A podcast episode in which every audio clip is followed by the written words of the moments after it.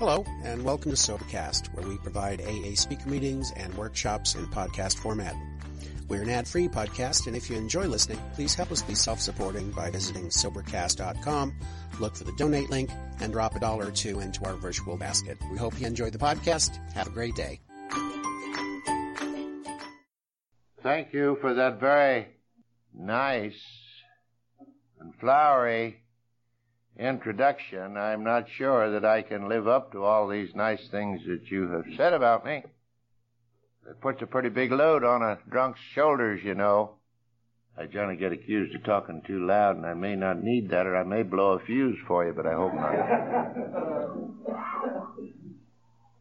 we heard a nice prayer from a gentleman of the cloth I have a little prayer from a drunk that I would like to give at this time.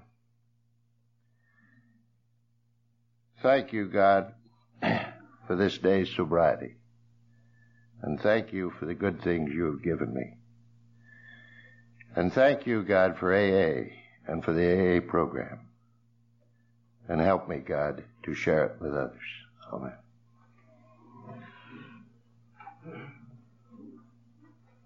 First, I have an apology to make.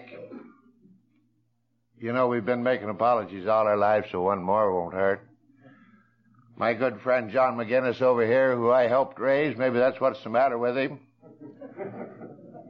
Had a birthday yesterday, and I was awful sorry he told me how old he was because I remember him as an ordinary little brat. And he told me how old he was, and I knew I was a good bit older. And I thought, my God, John, are you getting that old? But it's nice to see you, John. John invited me here a year or two ago to lead this meeting, and I said, John, I'd please, I'd rather not. And then when I got this nice invitation, I didn't realize it was John's meeting.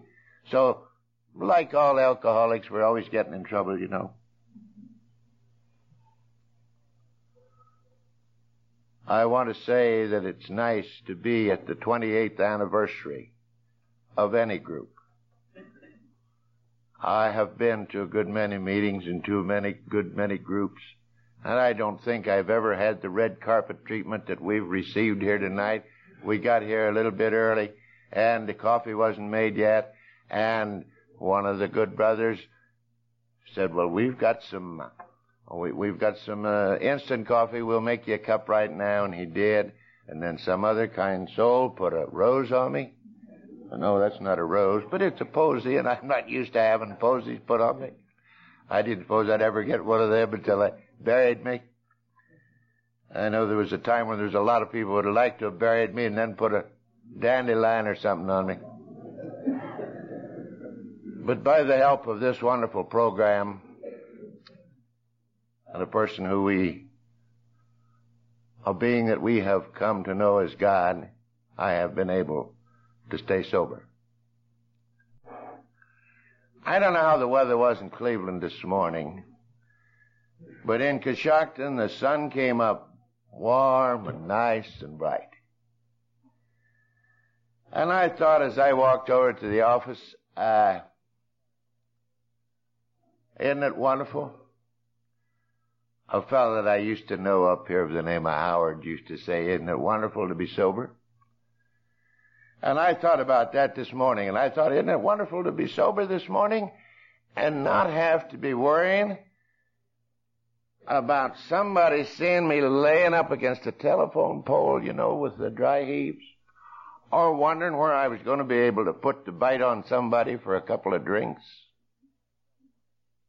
I didn't have to do either one of those things this morning.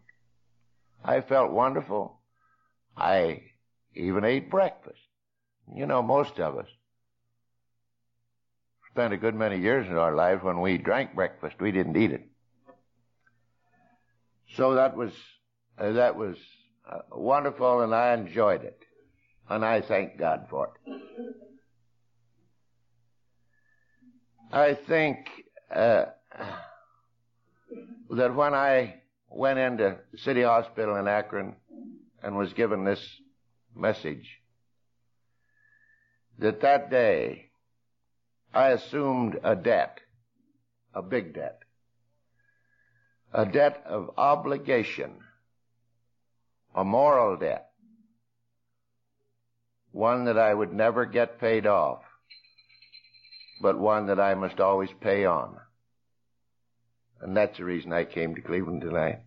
It was nice to be invited, but I still owe that debt.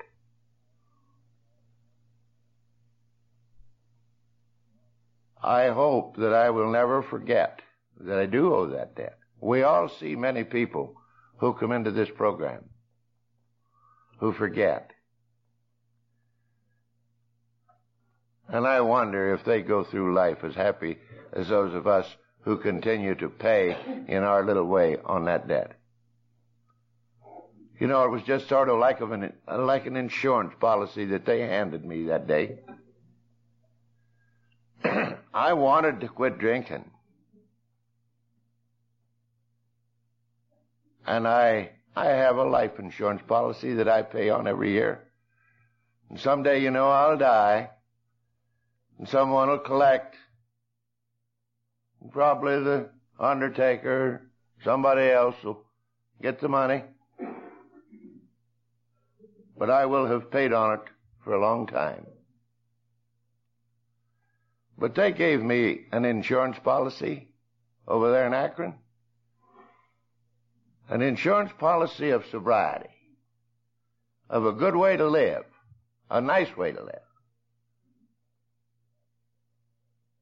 But they said, in order to keep this policy, you have to pay on it every day. But every day you can also collect on it. And I want to say that I've collected so much more than I've ever given. And I think all of us have who have continued to enjoy this way of life. I grew up in Coshocton, and when I was a young man, another fellow and I went over to a little town in northwestern Ohio and went into the automobile business. now, it was a German community, and everybody there about at least all the people that I found, and you know we never find non-drinkers, either drank whiskey, made whiskey, or sold whiskey. And I got acquainted with all of them, believe you me. I never cared for someone to say to me, have a drink, and pour out a little drink put the cork back in the jug and set the jug back in the corn crib or wherever they had it hid. I'm talking about prohibition days. All you old fellas drank prohibition days. I wanted a couple or I wanted a three. I wanted enough to get a kick out of that. What was the use of the taste in your mouth one drink? And you know, it took me a, a good many drinks and a good many drunks and a good many bad, sick days to realize that it wasn't that last drink I took that made me drunk, it was that first one. So after all, this wasn't such a was such a battle. Of course, you just didn't stumble into meetings like this. I remember the first meeting they took me to in King's School, and you could have seated all the people in about one fourth of this section.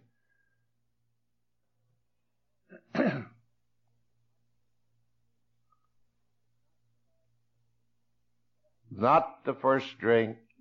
It's not the last drink, it's the first drink. And I used to think in the morning when I wakened and I was so sick and nervous and fidgety and ready to fight. if I hadn't have taken those last two or three drinks last night, I wouldn't feel so tough this morning. I'm going to cut down a little today. But you know, I never either had brains enough, and I don't think it was brains. I think it was the desire for drink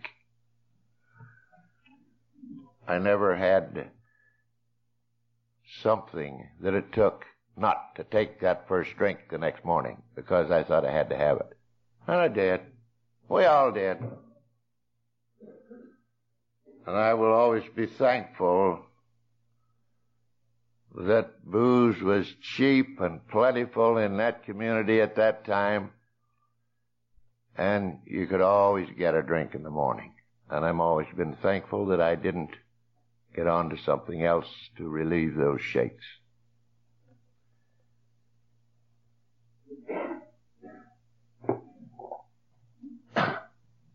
I had prospered, and then I had, as most drunks do, hit the bottom. Oh, I had gotten married. My wife was a nurse.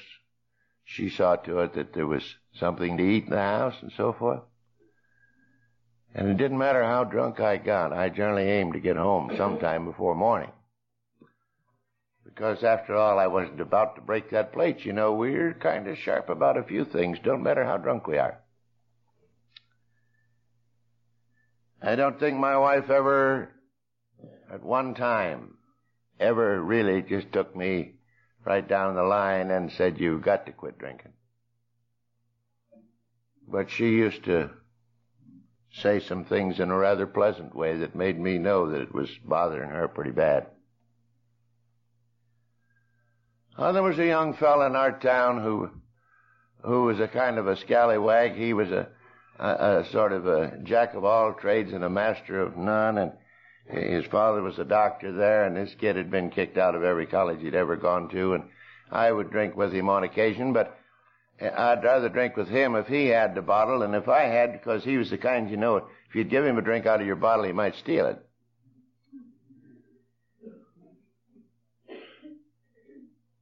He was really my sponsor. He never made this program. He died a ward of the probate court in the Toledo State Hospital. But I will always be grateful to him. And he, he called on me one night. His mother and my wife had made these arrangements. I had never heard of AA I didn't know anything about it. I didn't know what he was talking about. And I expect if he'd explained to me a little more fully, I wouldn't have been interested. But I knew I was drinking too much. And on a Saturday evening there came a knock at the door and my wife said, you go to the door. Uh, along about that time of day I was always pretty mindful because I might have wanted to try to touch her for a dollar or at least I wanted to get away from the house again. And and you know we never got through drinking. We drank as long as we could find anything. And of course we didn't like to go to the door too well because we never knew who might be there gentlemen back there there's three chairs up here in front i hate to see you stand up and uh i let him in and he had a young lady with him. And I thought they'd come to make a social call, and I wasn't in any mood to have social callers because he was sober. And I didn't want to see anyone that was sober. But he came in and after the introductions and the small talk and so forth, I said, I'm glad you dropped in, Jimmy. You know we're the biggest liars in the world. I want to give you a little drink. I didn't want to give that guy a drink, but I knew a few nights before I'd had the price of a pint. And I'd bought a full pint to have for morning. And when I went to get it the next morning, it was gone. Well, there wasn't anyone around the house but my wife and that tomcat. And those tomcats are too smart to fool with that booze, you know. But we're always thinking, we're always finagling. And I thought right quick, this is the way to get the pint. I'll give Jimmy a drink and I'll get the pint.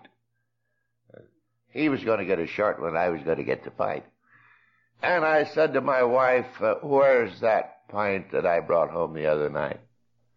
Just as nonchalantly as if I'd have said, uh, did uh, you cut that cake I brought home. You know, hell, I never took a cake home in my life. And you know that sucker? What he said? Oh, I could have killed him. He said, no thanks, John. Don't get any for me. I'm not drinking today. Well, I was, and I wanted that pipe, but I never got it.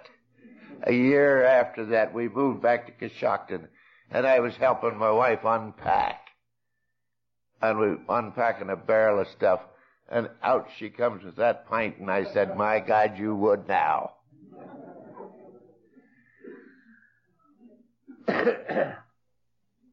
that time I was honest when I said to him in return, I would like to quit, Jim, but I can't. And my friends, I want to say right now, if you're not honest enough to admit to yourself, to God, and to another person that you want to quit, you better sit down and do a little thinking. Oh, I see so many people come into this program that never wants to admit that first step. They think it's terrible. I've got one on the griddle now, and I want to kill him every time I see him. You know what he told me? He said, Well, I'll tell you how you can quit. He said there's a doctor over in Akron that has got a group of people together, and he said they're all drunks, and he said they're all staying sober. And he said, I believe if you'd go over there and see them, it might help you. And I was interested. He said, you know, this guy will help you stop drinking. Now he said, uh, he'll give you all the whiskey you want. Jeez. I hadn't heard that word for a long time. Of course, I didn't believe it exactly. You know, every one of us who's hit the bottom have lost faith in everyone, in ourselves, and in everything. And I had lost faith in all. And I didn't have much faith in that statement. If that guy was going to show me how to quit drinking, what was he going to be giving me all the whiskey I wanted for? Because I never had had all the whiskey in my life that I wanted. And that sounds a little ridiculous to you non-alcoholics, but it's the truth. And I said, well, what would we have to do? He said, you should go into a hospital and get sobered up the first thing you do. And I said, if that guy gives me all the whiskey I want, I don't think I'll get sober. He said, well, it would be a good idea to try it. And I agreed to go to Akron with him. That boy's father was a wonderful man, a, a good country practitioner, honest and honorable. I had been drunk uh, uh, uh, on various occasions, and I'd go up to his office in the morning and he would give me a little Pepto Bismol or something, you know, and charge you 75 cents for an office call. And, uh, it, you know, the only difference is uh, it was just white when it come up. And I went up one morning and I'd been drinking that old corn whiskey all night. And the doctor said to me, John, there's nothing that I've got in this room in the way of medicine that will ever do you any good. You've got to do this on your own. I said, Doc, by God, I'm going to die if you don't give me something. And he reached up on the shelf and pulled down a quart, not a fifth. They didn't have fifths in those days, you know. A quart of bonded whiskey. And he poured a good big liberal drink out. And he said, John, this is the only thing that'll do you any good. I'm going to give you this. Don't come back anymore because I'm not going to give you any more. And my advice would be to you not to take any more after you take this drink. Good advice. Hell, I'd had that by the yard. And I took that drink and I thought if the good Lord ever made anything that tasted better than that, he kept it for himself bonded whiskey, you know, after drinking that old moonshine all night. You know what it done? It done something that that medicine he gave me, that Pepto Bismol or whatever it was, never did for me. it straightened me right up. And when I left there, I paid him for another office call, 75 cents. And I thought, well, that's cheap. And I'm pretty feeling pretty good now, and I'll go on down. And I learned a lesson. I learned that that drink in the morning will bring you back quicker than anything else. And I never went back to the doctor's office again for any more medicine because there was a half a dozen bootleggers right around in the same block that we was doing business in, and I could get two or three big hypes like that of that old moonshine, you know, for less than 75 cents. He was the father of this young fellow that's taken me to Akron.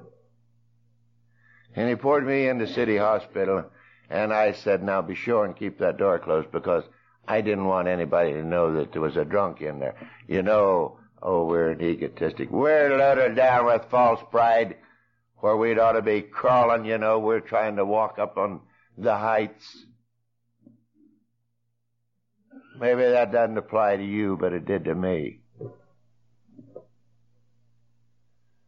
And the sponsor left. He said, I'm going to work in the morning, and tomorrow night there'll be a bunch of men come in to see you. And you know, there was something happened there. It's funny about how these things unravel when you ask for them to unravel. When you ask for good and, and you appreciate good and you accept good as it comes to you. There was a nurse come in in the morning and waking me up. And she said, what would you like for breakfast this morning? And I said, My God, girl, I want to drink a whiskey. She said, You can't have any whiskey in here. And I said, Where's that guy that brought me in here last night? And she says, I don't know. But you know, that old thought struck me. That guy did lie to me. I said, Where's that doctor that hands out this whiskey around here? Big deal, John, don't you know? Oh yeah, we, we were very important in this world, in our own minds, but wasn't it funny? We never realized how damned unimportant we were to the rest of the world.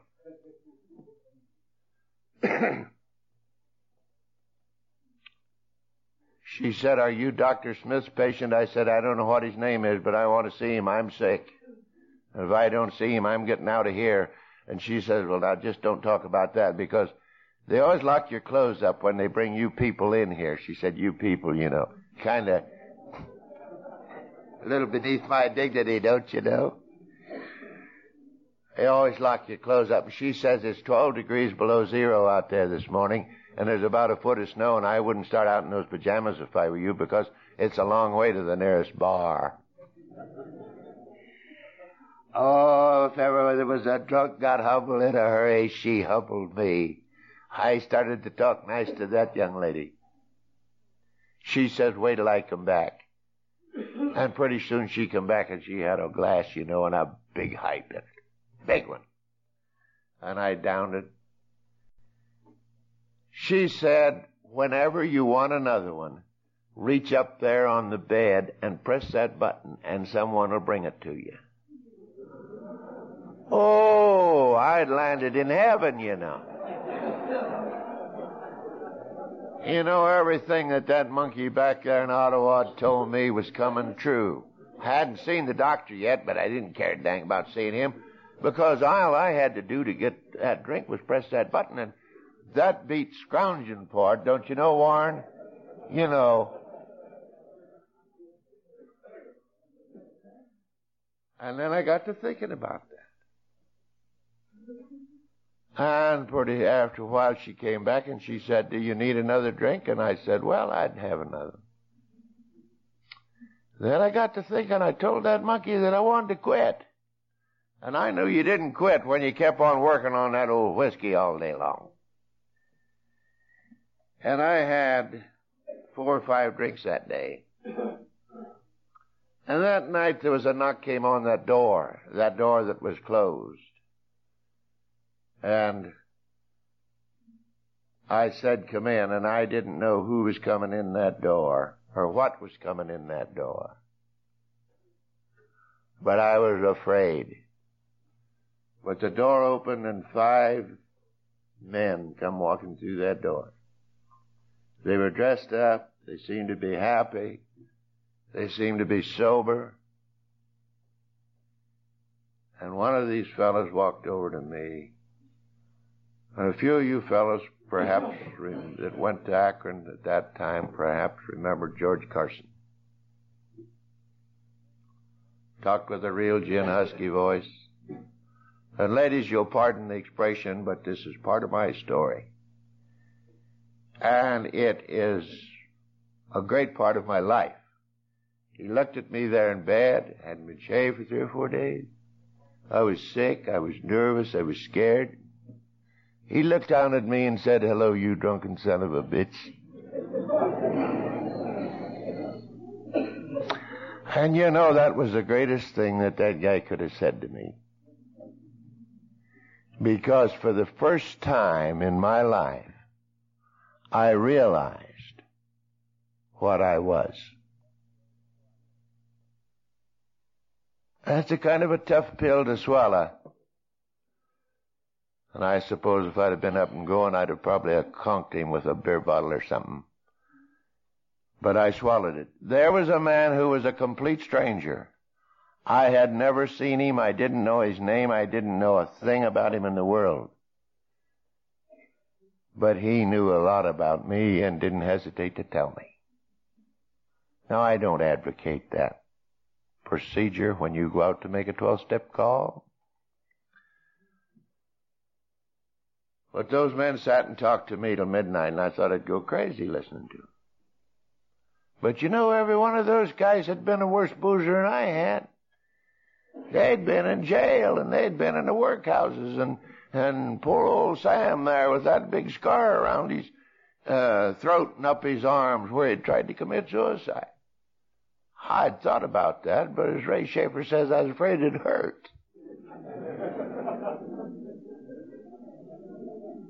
But here with these men, five complete strangers. One or two of those guys had walked clear across from downtown Akron through the snow and cold because he didn't have the price of a bus ticket over there.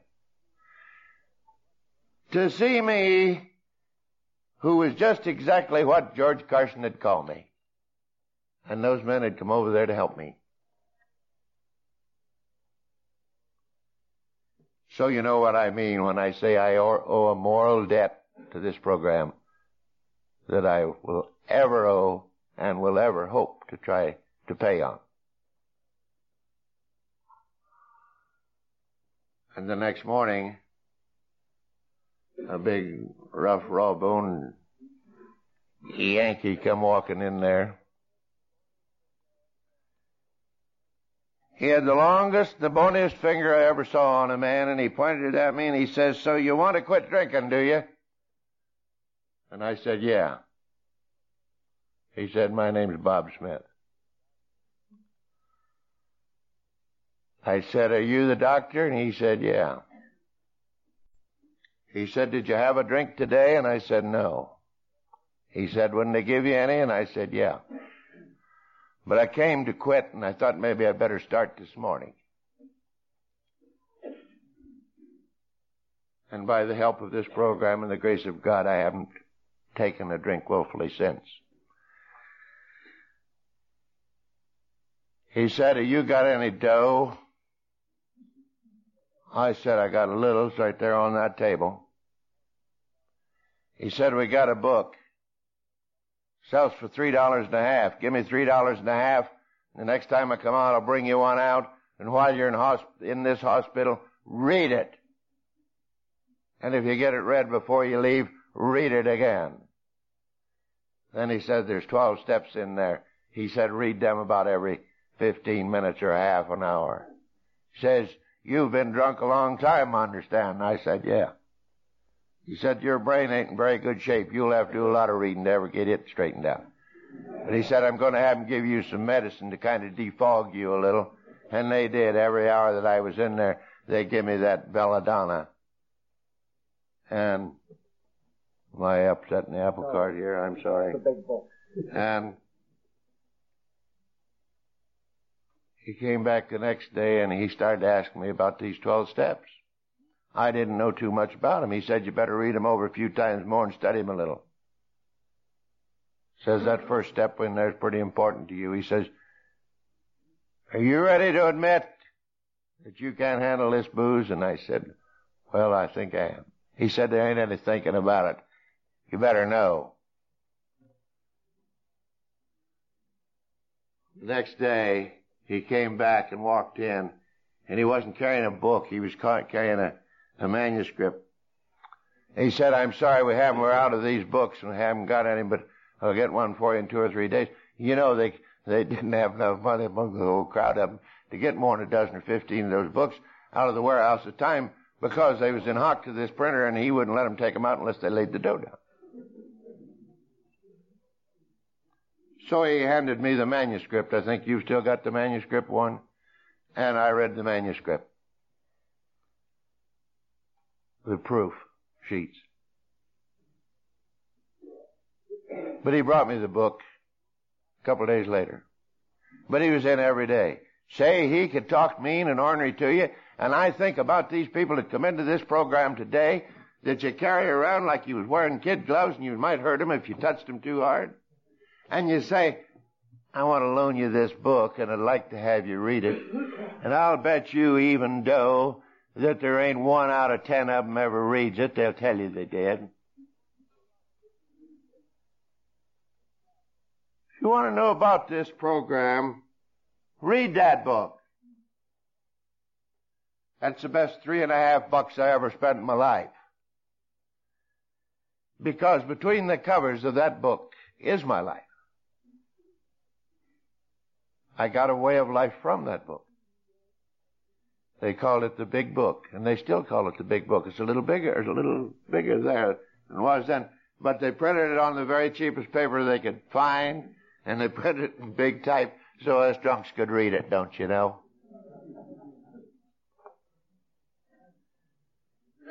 They gave me a lot of things that week. There was a lot of people came to see me. I've always said that I was the luckiest guy ever come into this program because I happened to have been the only pigeon, as they called us at that time, that they had, uh, you know, that they could get two within their tentacles that week. So I think everyone in Akron came to see me that, that was practicing this program. And I made some wonderful friendships, wonderful acquaintances.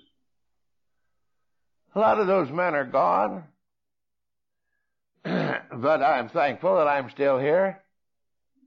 Still here to try to carry that message to someone who has not yet found it. They didn't take it, uh, anything away from me. Not anything. And they gave me so much.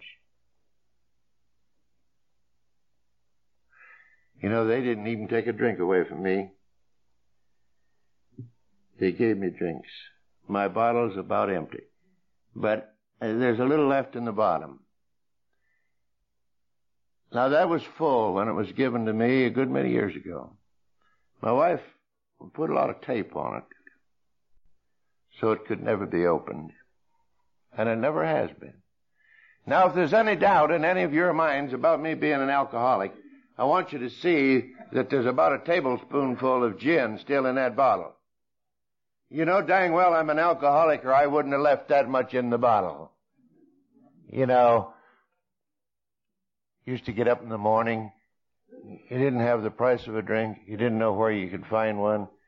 Maybe you'd had enough money a few days before to have bought a half a dozen bottles. I suppose you all done the same thing as I did. Just a few drops of water in each one of those bottles. Shake it a little, wrench out all that was left and pour it all into one, and you had a, about a half a drink. There's still a little in the bottom of that one. And thank God I haven't had to pour it out yet for a drink in the morning. I will be ever grateful for that. I stayed around Akron for a month and I went to meetings and they roped me in on a few 12 step calls and I used to look at those poor devils. I was sober by that time and feeling pretty good, you know. I think, my God, I never was as bad as that. And after all, you can figure your plight the worst kind in this world, you know. And you can always look around and see someone else that's worse off than you are. And when you do that, why not say, Thank you, God, for what you have given me? At least I didn't have it as rough as this other guy.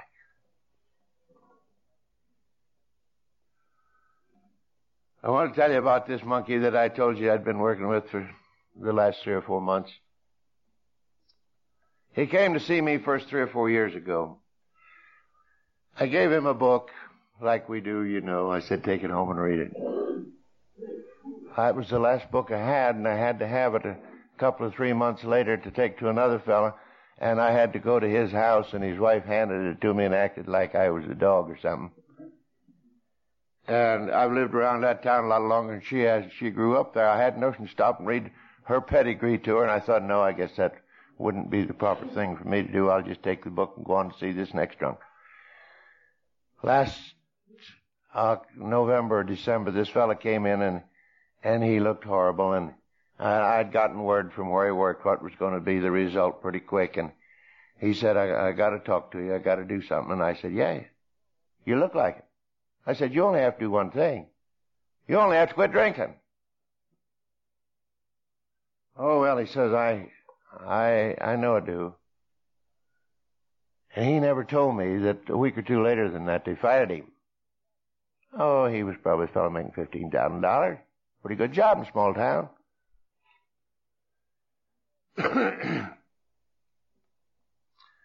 I have taken that guy to meetings.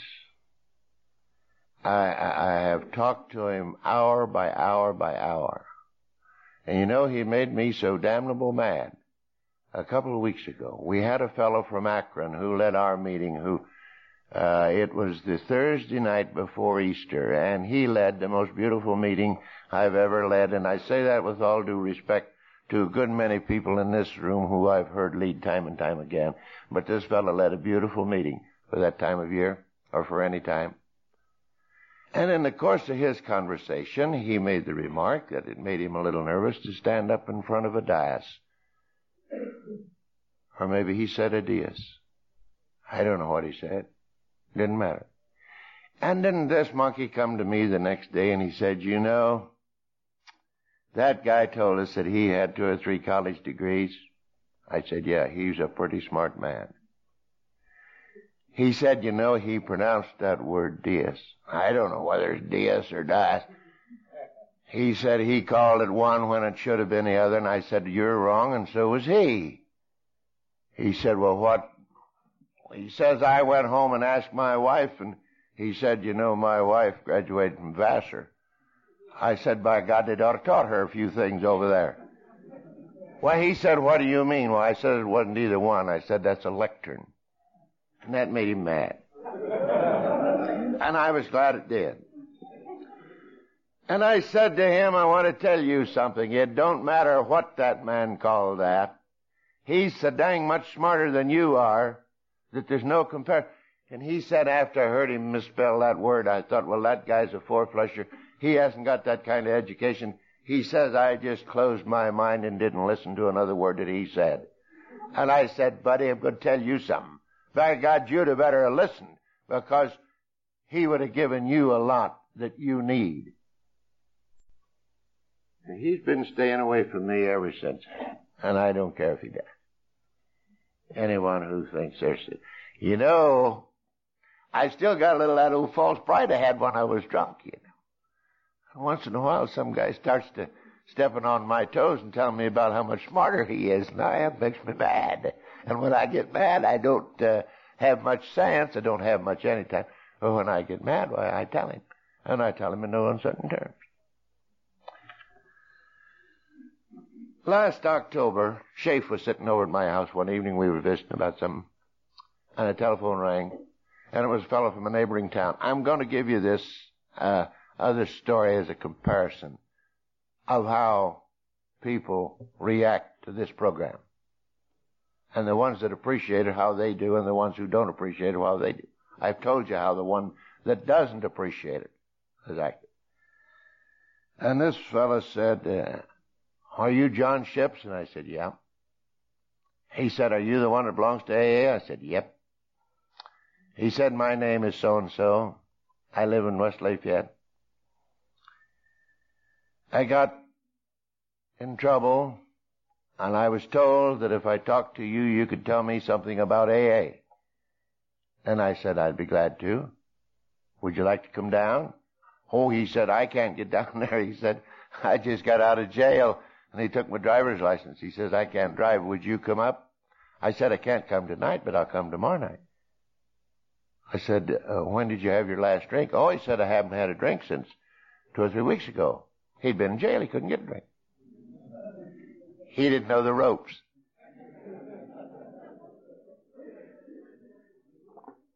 I went up the next night and I talked to that fellow for a couple of hours. And he's home. He seemed very receptive. He had had a, a, a supervisory job in a factory there. And I said, what did they say over at the plant? He said they didn't say anything. I didn't give him a chance to. He says, you know, I got arrested for drunken driving once before, and they told me if it ever happened again not to come back. And he says, I didn't go back. And I said, you plan on going back? And he said, no. Uh, the president happens to be a pretty good friend of mine. And I said, I'll talk to Ed about this. I said, we had a fellow over there one time that came into the program and, and they took him right back and he was there until he retired. No, no, he said, don't bother doing that. He said, they told me if I ever got drunk and got in jail again not to come back, and I'm not going back.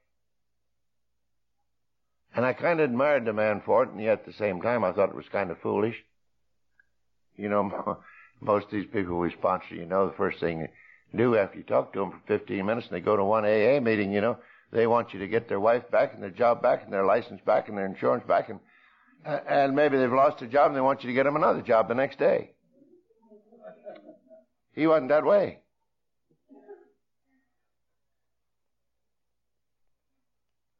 He said, what do I have to do? I said, stay sober today.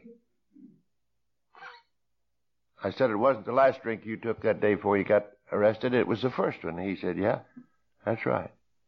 He says, I hadn't thought about that. Well, I said, stay away from the first one. He said, that's right.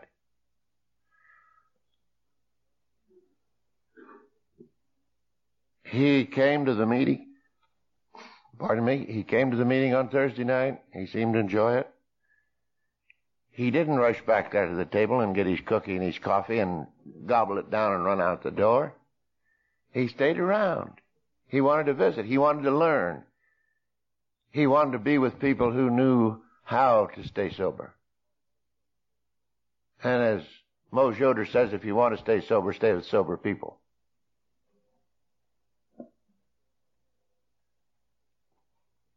And I said to him one day, uh, have you tried to get a job yet?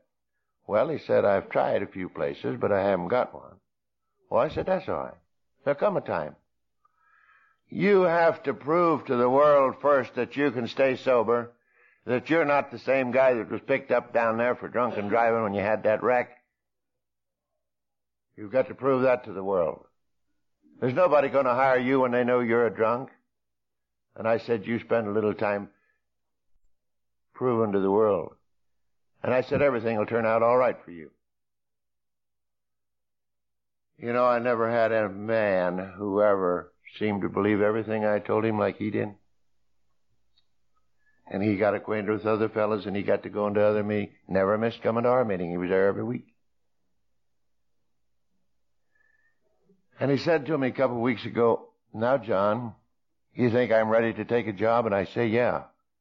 Well, he said, I can't find one. I said, well, we'll find one. And we did. Little menial. Oh, it wasn't a managerial job. It was a job working out on the highway. It was work. He said, I don't care about the work. I'll do the work. But I've got to have something to do. I said, it won't pay as much money as you've been making by about one half or one third. He said, that's all right, but I've got to work. He was to go to work yesterday. Monday night I got a telephone call from him. He said, could I talk to you right away? And I said, sure. I said, are you drinking? No, no, no. But I've got something I've got to talk to you about. And I said, well, I'm just going over to the office. I said, come on over and I'll talk to you over there. I went over and he said, you know, This was a political job I got. He said, I got a call today from the Ford, uh, what kind of TVs the Ford Motor Company make? Ford Philco Company in Connersville, Indiana. They've built a new tube plant there. And they need a man who knows the enameling business and a salesman who sells them their grit or whatever they call it. Told him about me. And he said they called me and wanted to know if I wanted the job. And he says, I've promised your friend to go to work for him tomorrow morning. I said, how much will they pay you? And he told me. And it was about four times what he'd make working for the county. He said, what'll I do? I said, you'll go take the job. That's in your line of work and you want it, don't you? Oh, he said, I want it more than anything. I said, you know, I told you that whenever you learned how to stay sober and prove to the world that you could stay sober, that good things would happen. And I said, this is what you've been praying for and your prayer's been answered. And I said, you take it. He says, what'll that man think of me down there? I said, we'll take care of that man. I said, wait till I get him on the phone. And I called the man on the phone and I told him the story. And I handed the, the, the telephone over to this fellow and I said, you tell him. And he told him. And I never heard a man with more gratitude or more humility in his heart than that fellow had when he talked to that man. And the man said, I appreciate very much your calling. I had a place where I thought I could use you. I'm sorry to see you leave. But you go and take the other job because I know it'll be better than anything I'll ever have for you. And he said, if something doesn't work out, that you get this job, you come back to me and I'll still have a job for you. And if ever you saw one happy man when he hung up that telephone, he was happy. He left to take the job. I said, if I can do anything for you, tell me. He said, not a thing. I don't need a thing. Today, I got a telephone call. It was from the personnel man of that company. He said, are you John Ships? Yes. Uh, you're associated with AA? Yes. I didn't know who I was talking to. But for my book, uh, I'm an alcoholic, you can leave the anonymous, anonymous off because if there's anybody knows that I wasn't a damn drunk, it's because they never saw me. And I'm not ashamed for anybody to know that I'm sober today. And he told me who he was. And he said, uh, Mr. Moore has told me that you were his sponsor in AA. I said, that's right. He said, do you think we should hire him? I said, I'm not running your business, you are. He said, do you think he would stay sober if we did hire him? I said, I wouldn't guarantee it.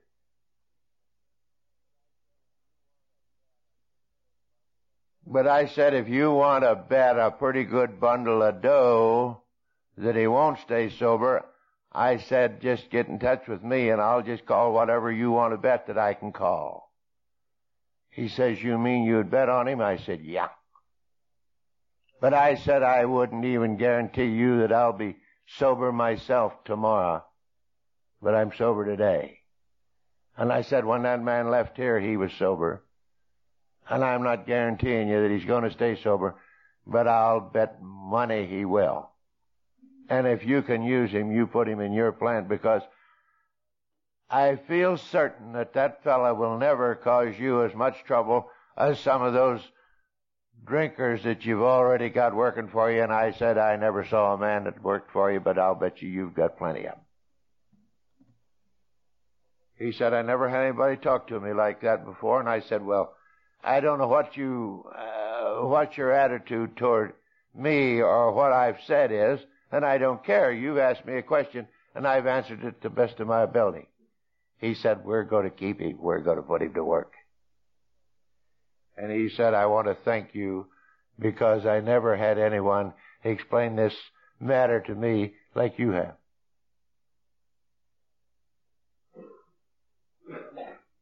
There's a difference in two people. One wanted to quit. He had an honest desire to quit drinking, to do something about it. The other guy still wants to drink, but he don't want to get drunk. He wants to drink and he wants to have his job back.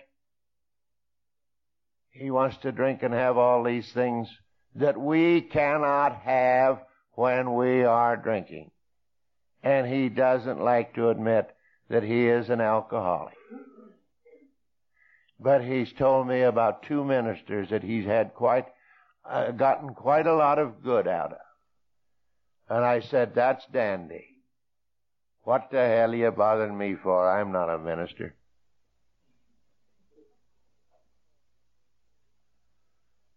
You know, this program, as, uh, as Dr. Bob said,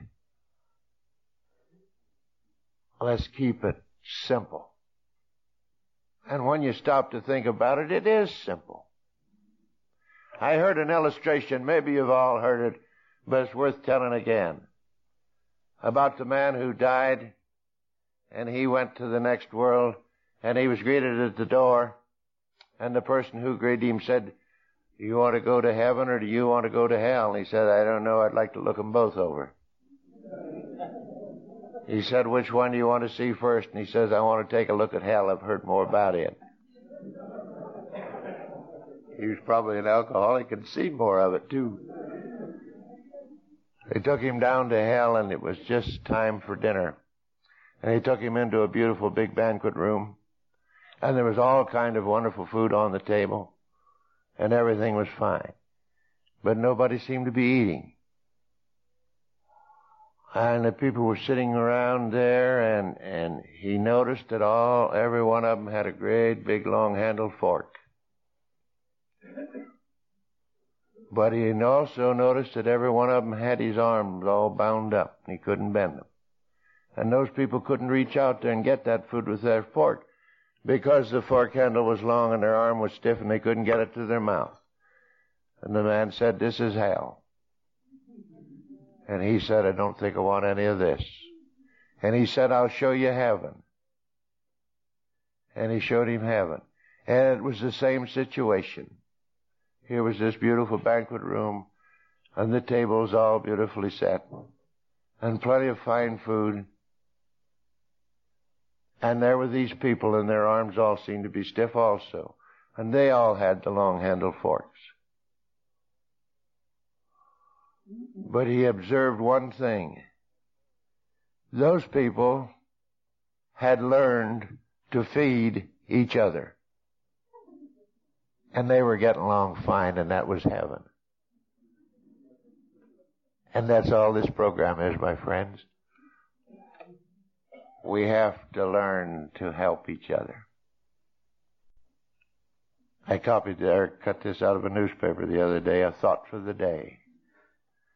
Mark Twain said, grief can take care of itself, but to get the full value of joy, you must have somebody to divide it with.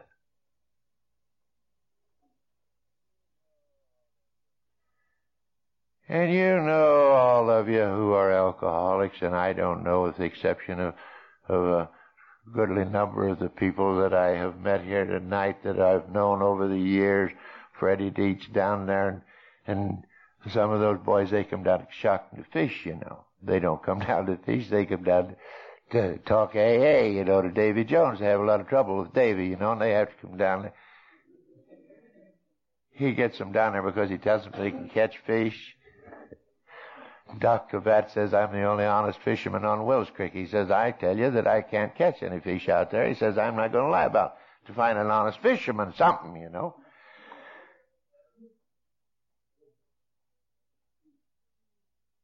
But I don't know how many of the rest of you are alcoholics. And it doesn't matter. I hope I haven't said anything that insulted any of you non-drinkers.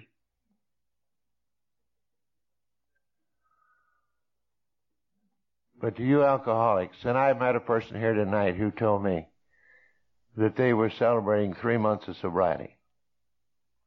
That's a good record. But I was happy to be able to say to that person, those three months don't mean a damn. They don't mean anything. It was just today that counts. You know, at the beginning, I had an awful lot of trouble staying sober for one hour or one minute. Pardon me. And if those people in Akron had told me that I was going to be sober 28 years from that day, I'd have said I don't want anything to do with this program because I don't ever expect to live 28 years in the first place. In the second place, if I've got to live 28 years without a drink, I might as well die now. That was my feeling then. But they told me just stay sober today and tomorrow would take care of itself. And after all, I can look around here and see a few of you people in here. This hair's about as thin and about as gray, and you're about as bald as I am. And I know when you reach that stage, you're not too young anymore, and you're just one heartbeat away from tomorrow. We all are. And if that old heart don't beat time or two tonight, you know, tomorrow won't be here for us. So why worry about tomorrow? Stay sober today. Tomorrow take care of itself. I worry a lot about driving an automobile. I hate to drive up here today, not because I didn't like to drive up through the country, but I hated to drive in the city. I don't like driving in cities anymore. But you know, and I even had Ray Schaefer guiding me, and I had the map that John McGinnis had made up for us, just where to turn and everything. And Schaefer only missed two turns.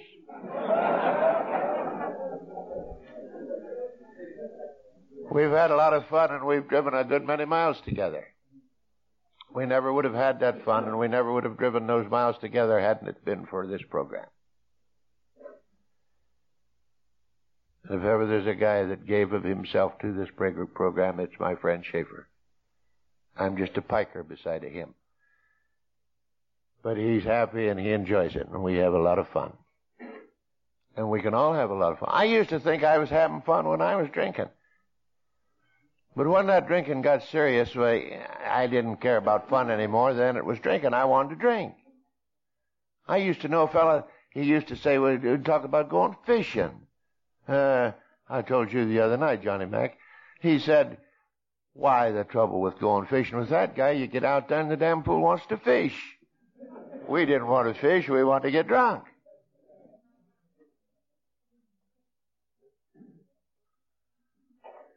I'm going to tell you one more story now. Uh, I'm not running over my hour, but that preacher took a good bit of time. Uh, I was told when I was invited to lead one hour and then we'd have an hour's friendship and of course like all drunks we got here two hours too early. We got here at six fifteen instead of seven thirty. Your secretary told us to be here at seven thirty. I'd been sober a while and my father still lived in Coshocton and he said there's a business down here that I think probably you could do a little good with and if you want to come down and look it over, why you come down he was pretty happy because I was sober. He wasn't a rich man, but he had saved a few nickels and I went down and it was a butcher shop. He said, now these fellows are broke, but they're good butchers. And he said, uh, you and I will buy this stock and the equipment and so forth, and we'll take them in as partners. And uh, I had uh, fooled a good bit with the livestock business, and he said, "You look after that end of it and handle the money." And he said, "They'll cut the meat, and I believe you can do all right." And I finally said, "Okay." Well, these fellows had been broke. We're broke. But we opened up again. They both drank whiskey. You knew one of them, Freddie. George, lived here in Cleveland for a while. His liver finally blew up. The other one uh, is a ward of the probate court down in our town at my signing. He's over in the Cambridge State Hospital. And they drank whiskey every day. I'd been in the program, we opened in June, I'd been in since January. I had that to put up with. I had the old man to put up with. And I don't know which was the worst. We wasn't making any money, and I knew where the money was going. I drank too much whiskey and been around that money drawer too often to somebody else's.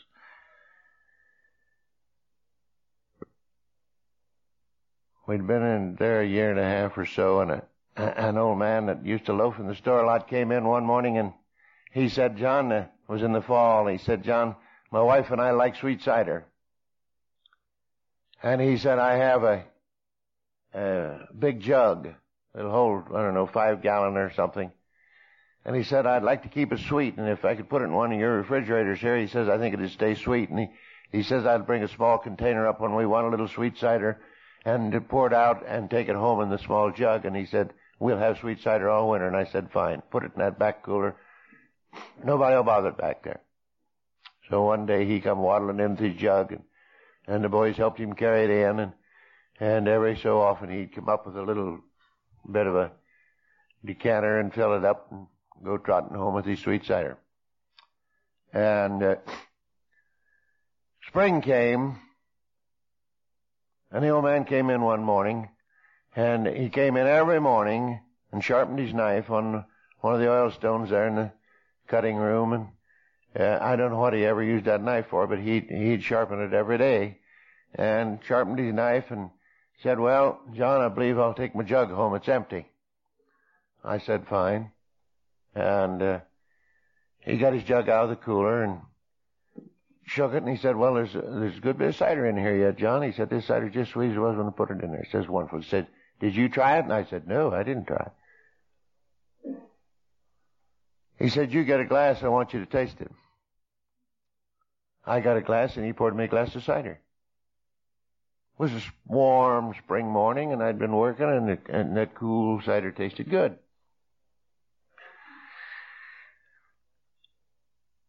I drank it and walked up to the front of the store and someone came in and I talked to him there a few minutes. And I began to get that beautiful little tinkle. You know, you know if you've been sober for a few months and then you take a drink, you know what that first it really does something for you, you know, and I begin to get it, that glow, that glow that we used to all think we could keep after we'd had a couple of drinks. We thought if we took a couple of more and a couple of more, we could stay right on that glow, you know. It's funny how quick that light goes out. And you know what struck my mind? I'm going back and get another glass of that cider. Mark Love, John, you remember old Mark? And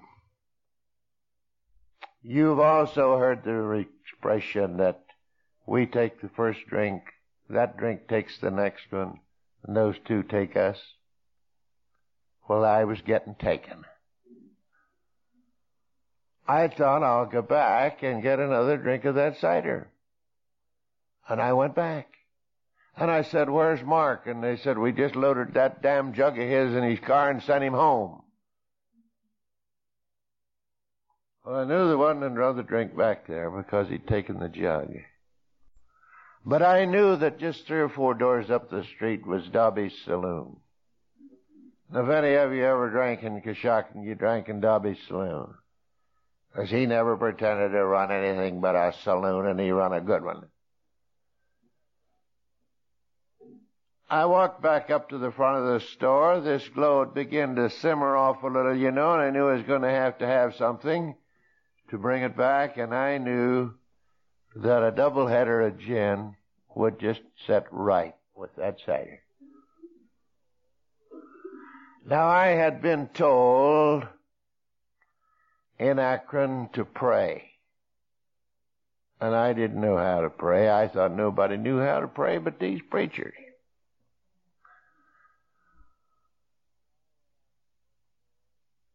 And I went out the front door and started up the street to Dobby's, and it was a nice spring morning. And I said, God, don't let me get drunk today. I knew what was going to happen. It was another chance for me in life, that business was. And I knew that if I got up there, I was going to get drunk and I most sincerely ask God to keep me sober. You know, a friend of mine run a shoe store in the second door. I'm a Protestant. He was an Irish Catholic. And just as I got in front of his shoe store, didn't here come Tom walking out. Hi, John. Hi, Tom. I'm just going across the street for a cup of coffee. Come on and I'll buy you one. Well, you know, we never turned down a drink of any kind that anybody ever offered to buy us. And I went across the street to a little coffee shop with Tom and had a cup of coffee instead of going on up to Dobby's and having that double shot of gin. And you know, that night I thought about that. And I remembered what they told me over in Akron. You pray in your own way. And you pray to a God as you understand Him. And for that, from that day to this, when I hear somebody say the spiritual part of this program, I like to interrupt them right then and there and say there is no spiritual part to this program. My friends, it's all spiritual. And without God's help working through this program, we won't stay sober.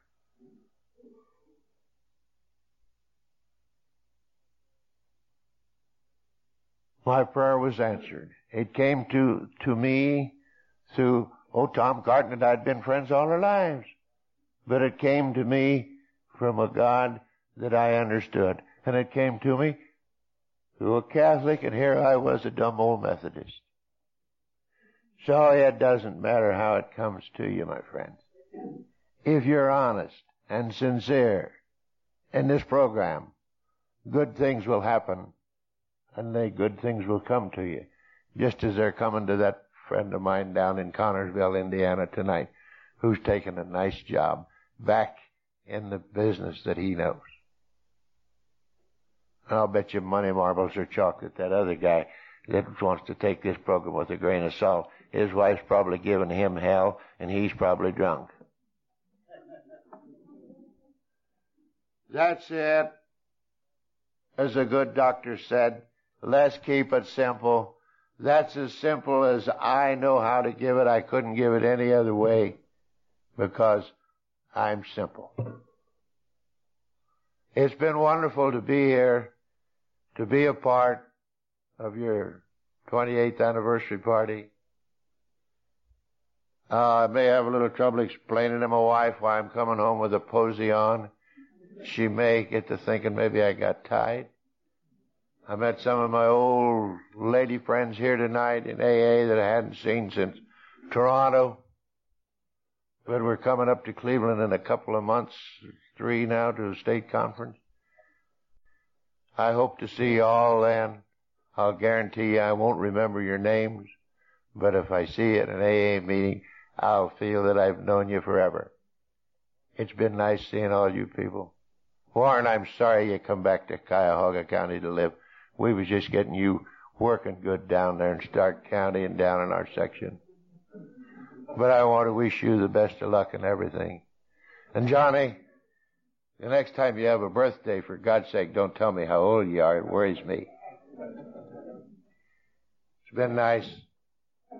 Thanks you a lot. You've been a wonderful audience. And I hope that I've said somebody, something that's helped somebody. If I haven't, I can go home tonight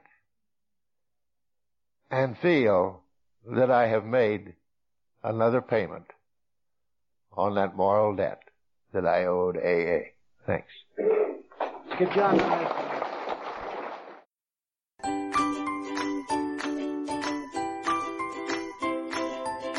Thanks for listening. I hope you enjoyed the podcast. Sobercast is ad free, and we'd like your help in order to keep it that way.